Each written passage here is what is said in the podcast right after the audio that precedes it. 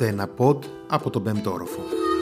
Μια ομάδα που θα σας αφηγείτε ανήσυχες ιστορίες, κριτικής και θεωρίας, συστήνοντας μια διαφορετική, ανθρωπολογική ματιά σε όσα συμβαίνουν γύρω μας. Η σειρά που ακούτε ασχολείται με την ευρύτερη θεματική της πολιτικής του θανάτου. Χρηματοδοτήθηκε από το Experimental Humanities Collaborative Network και συμμετέχουν φοιτητές και φοιτήτριες, διδάσκοντες και διδάσκουσες του Πανεπιστημίου Θεσσαλίας. Ακούτε λοιπόν ένα πόντα από τον Πέμπτο.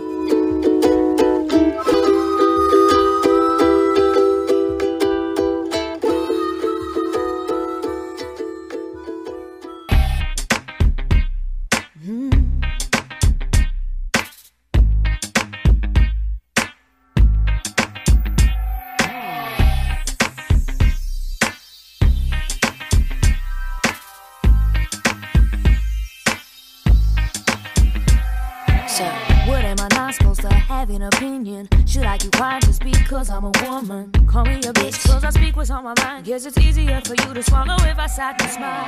When a female fires back, suddenly they target on know how Γυναικοκτονία. Ένα έγκλημα με προϋποθέσεις. Είμαι η Μιχαήλα Κώστογλου και είμαι φοιτήτρια κοινωνικής ανθρωπολογίας. Στο πλαίσιο του μαθήματος Ανθρωπολογία του Θανάτου, που παρακολουθώ αυτό το εξάμεινο, μου δίνει τη ευκαιρία να μιλήσω για το ζήτημα των γυναικοκτονιών, τη διαχείριση του όρου γυναικοκτονία και τη χρήση ή μη χρήση του στο δημόσιο λόγο.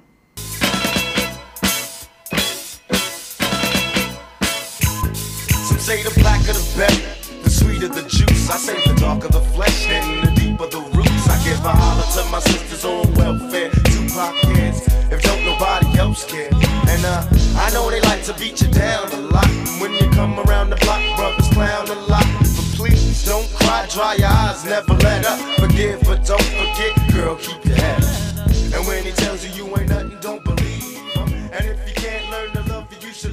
Γιατί μια μεγάλη μερίδα της κοινωνίας αντιστέκεται τόσο στεναρά στη χρήση μιας λέξης που περιγράφει ένα φαινόμενο όλο ένα και πιο έντονο; Τι σημαίνει τελικά ο όρος γυναικοκτονία και γιατί είναι σημαντική η χρήση του;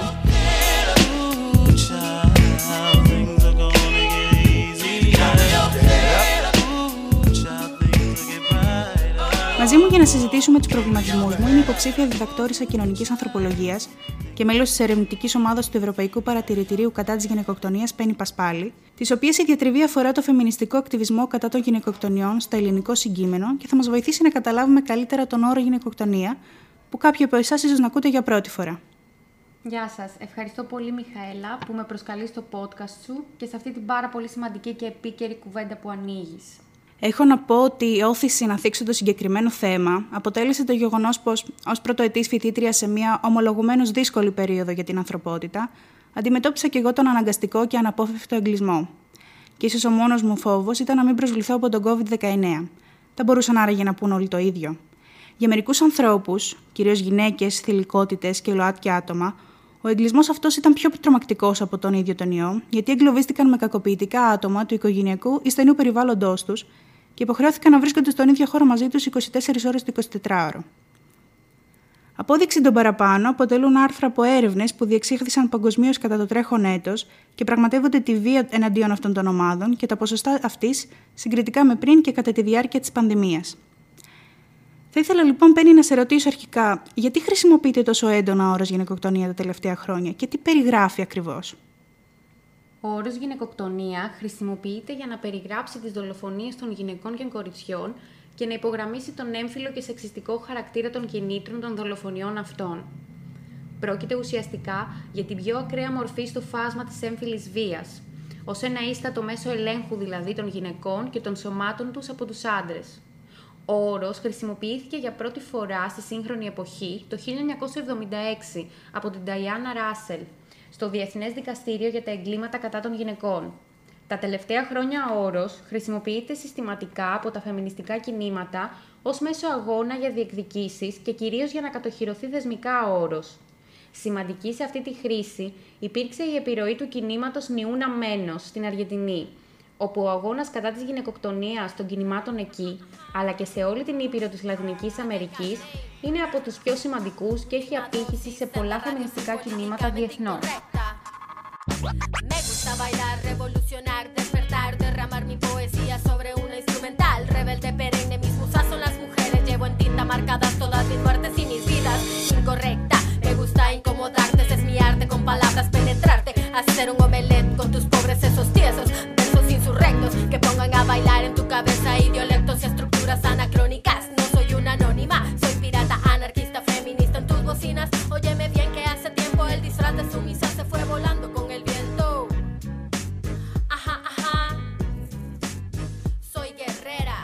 Πολλοί και πολλές υποστηρίζουν ότι δεν υπάρχει λόγος ύπαρξης αυτού του όρου, ούτε ανάγκη διαχωρισμού, καθώς αφού όλοι είμαστε άνθρωποι, είναι αρκετός όρος ανθρωποκτονία. Ωστόσο, με βάση τον ορισμό που μας περιέγραψες, θα ήταν ορθό να πούμε ότι η απάντηση σε τέτοιου είδους ισχυρισμούς και αντιστάσεις κρύβεται στην ίδια τη φύση του εγκλήματος, δηλαδή στο ότι τη σκοτώνουν γιατί είναι γυναίκες. Ναι, θα ήταν ορθό.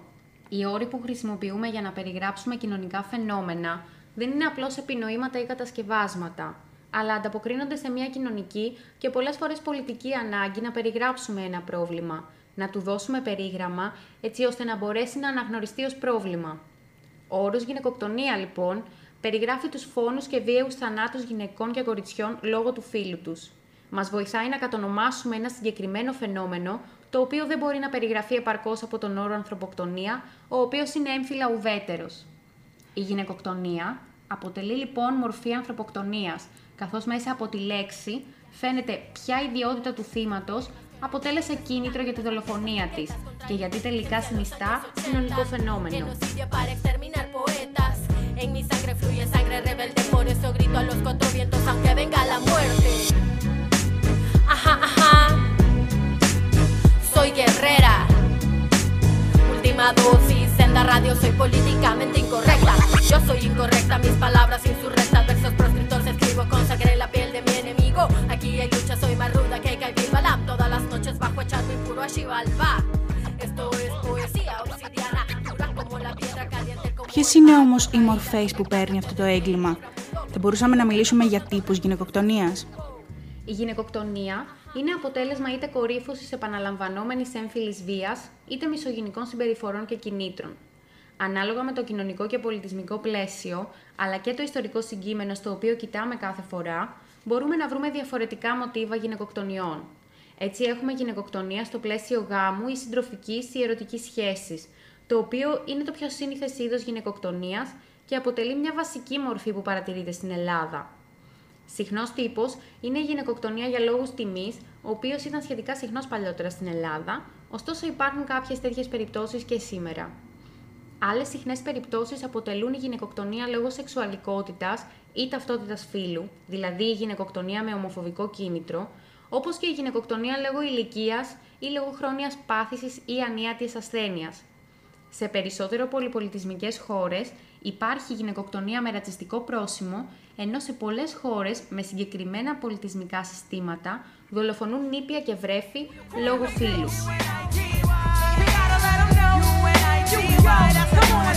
another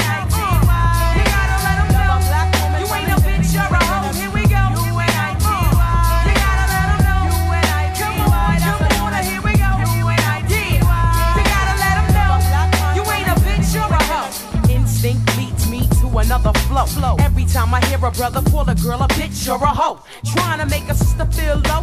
You know all of that got to go.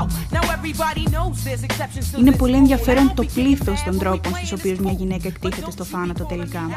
Θα ήθελα να σταθώ σε αυτό το σημείο στη γυναικοκτονία στο πλαίσιο συντροφικής σχέσης ή γάμου, όπου έχουμε και τα περισσότερα παραδείγματα και συνήθως απασχολούν το δημόσιο λόγο. Ένα σημαντικό σημείο που θεωρώ πως πρέπει να θίξουμε είναι το πόσο ο όρος γυναικοκτονία διαμεσολαβείται και παρουσιάζεται στο ευρύ κοινό. Φαίνεται να υπάρχει μια ίσως ε, επιτιδευμένη αποφυγή του ίδιου του όρου από τα μέσα υπεύθυνα για την ενημέρωση του κοινωνικού συνόλου. Αρκεί να κοιτάξουμε πρωτοσέλιδα και άρθρα σε έντυπο και ψηφιακό τύπο των συμβατικών μέσων ενημέρωσης.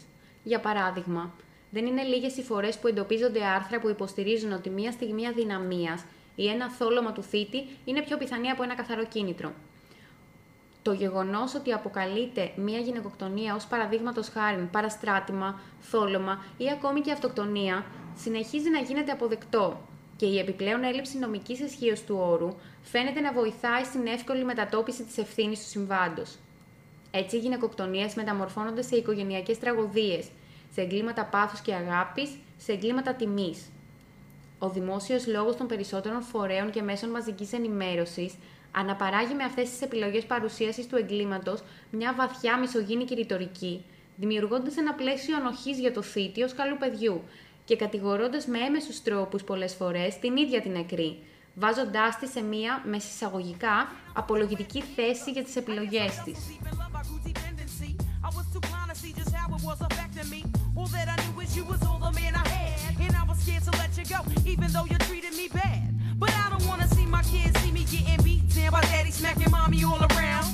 say I'm nothing without you, but I'm nothing with you. A man don't really love you if he hits you. This is my notice to the zoo. I'm not taking it no more. I'm not your personal whore. That's not what I'm here for. Ain't nothing good gon' come to you till you do right by me. Brother, you wait and sit in the bitch. Αφορμόμενοι τώρα από πολύ πρόσφατα περιστατικά γυναικοκτονιών, όπως της Αγγελικής στην Κέρκυρα και της Ελένης στη Ρόδο, και ακόμη πιο πρόσφατα της Κωνσταντίνα στη Μακρινίτσα και της Κάρολαϊν στα γλυκά νερά, που αποτελούν ξεκάθαρα παραδείγματα έμφυλης βίας, καθώς στην πλειοψηφία των περιπτώσεων ο θάνατος επήλθε λόγω μη συμμόρφωσης στα θέλω του θήτη, θα ήθελα να θέσω το εξής ερώτημα. Θα μπορούσαμε να πούμε ότι ένα από τα κίνητρα αποτελεί η βαθιά ριζωμένη αντίληψη, ένα πατριαρχικό κατάλοιπο δηλαδή, ότι η σχέση άνδρα-γυναίκας παραμένει ιδιοκτησιακή; Βέβαια, οι γυναικοκτονίες δεν είναι εγκλήματα που συμβαίνουν σε κενό χρόνο, ούτε πρόκειται για ατυχή συμβάντα πάνω στην κακιά στιγμή ή μέσα σε ένα βράδυ. Υπάρχει μια πολύ μακρά παράδοση περί ιδιοκτησίας ανάμεσα σε άνδρα και γυναίκα, που όπως ανέφερες και εσύ μπορεί να φαίνεται πατριαρχικό κατάλοιπο, αλλά έχει σημαντική ισχύ στις πρακτικές και πολιτικές της καθημερινής ζωής. Τι εννοώ; Ας το δούμε μέσα από τις καταφατικές πρακτικές στη ζωή μας.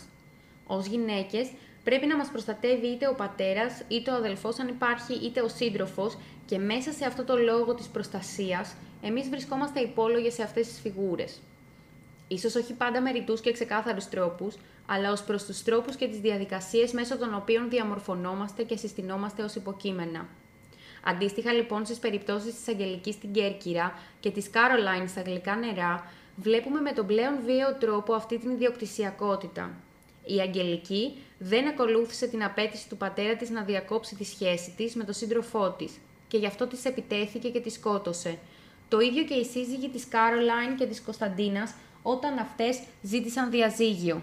Ενώ οι σχέσεις είναι διαφορετικού τύπου, το κοινό του στοιχείο είναι ότι οι θύτες αρνήθηκαν την αυτοδιάθεση των γυναικών αυτών και τελικά την αυτονομία τους. Να σημειωθεί εδώ ότι στις συγκεκριμένες περιπτώσεις είχε προηγηθεί επαναλαμβανόμενη ενδοοικογενειακή βία, οπότε σίγουρα δεν μπορούμε να πούμε ότι η δολοφονία συνέβη ξαφνικά.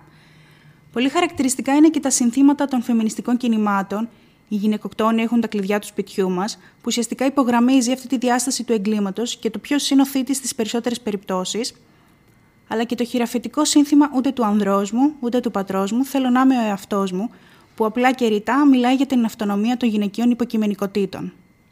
Ακριβώς.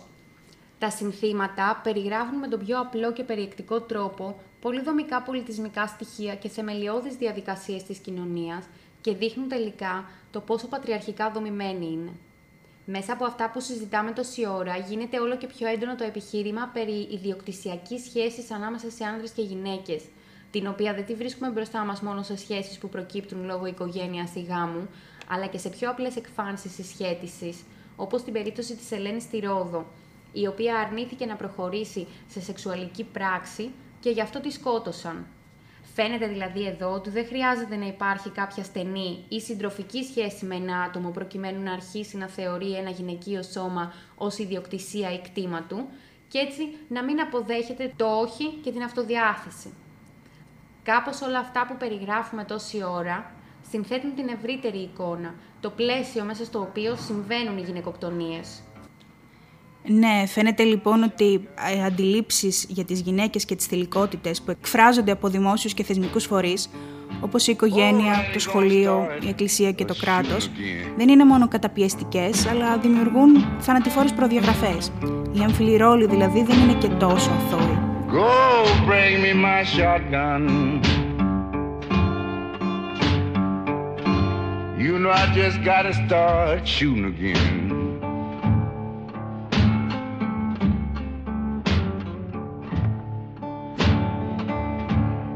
Know I'm gonna shoot my woman. Cause she's fooling around with too many men.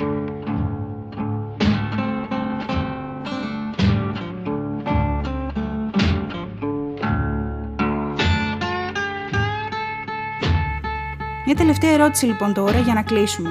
Γιατί πιστεύεις ότι συναντά τόσες αντιστάσεις και τελικά πόλεμο ο όρος γυναικοκτονίας στο δημόσιο λόγο; Όρο Ποιος αντιμετωπίζει τόση αντίσταση, γιατί δείχνει, όπως γράφει και η Άννα Βουγιούκα, τις καθεστικίες αντιλήψεις και τα εμπεδομένα στερεότυπα της πατριαρχικής εξουσίας για το αν, ποιος και πότε ορίζει τη ζωή και το θάνατο μιας γυναίκας ή ενός κοριτσιού. Όπως είπα και παραπάνω, οι λέξεις και οι έννοιες που χρησιμοποιούμε ανταποκρίνονται σε μια ανάγκη και μας βοηθούν να εγγράψουμε ένα πρόβλημα ως πρόβλημα. Όταν οι λέξεις που χρησιμοποιούμε δείχνουν και ποια υποκείμενα και ποιο σύστημα παράγει και αναπαράγει το πρόβλημα και όλη του τη βιαιότητα, είναι λογικό να υπάρχουν αντιδράσεις, καθώς πρέπει κάποιοι να δουν τους εαυτούς τους είτε ως θύτες είτε ως συμμέτοχους μιας συγκεκριμένης κουλτούρας βίας και τελικά να εγκαταλείψουν τα προνόμια που τους παρέχει η ταυτότητά τους μέσα στην κοινωνία. Άρα καταλαβαίνουμε πως για να δούμε αλλαγές πρέπει πρώτα να αλλάξουν κάποιες βαθιά ριζωμένες νοοτροπίες που μεταφέρονται από γενιά σε γενιά. Γιατί όσο και αν πιστεύουμε ότι κοινωνικά και πολιτισμικά έχουμε σημειώσει πρόοδο, ιδιαίτερα αναφορικά με τα δικαιώματα και δεν χρειαζόμαστε πια φεμινισμό όπως πολλοί λένε, τόσο φαινόμενα όπως οι γυναικοκτονίες θα δείχνουν ότι οι ανισότητες είναι ακόμη δομικές. Ευχαριστώ πολύ, Πέννη, για τη συζήτηση και τη βοήθειά σου στην προσπάθειά μου να θίξω ένα τόσο μεγάλο κοινωνικό πρόβλημα. Ευχαριστώ πολύ για την πρόσκληση. She said, now you is dare to try. I don't take a dare for nobody. She said, Lightning, you can't shoot me. She said, yes, and you dare to try.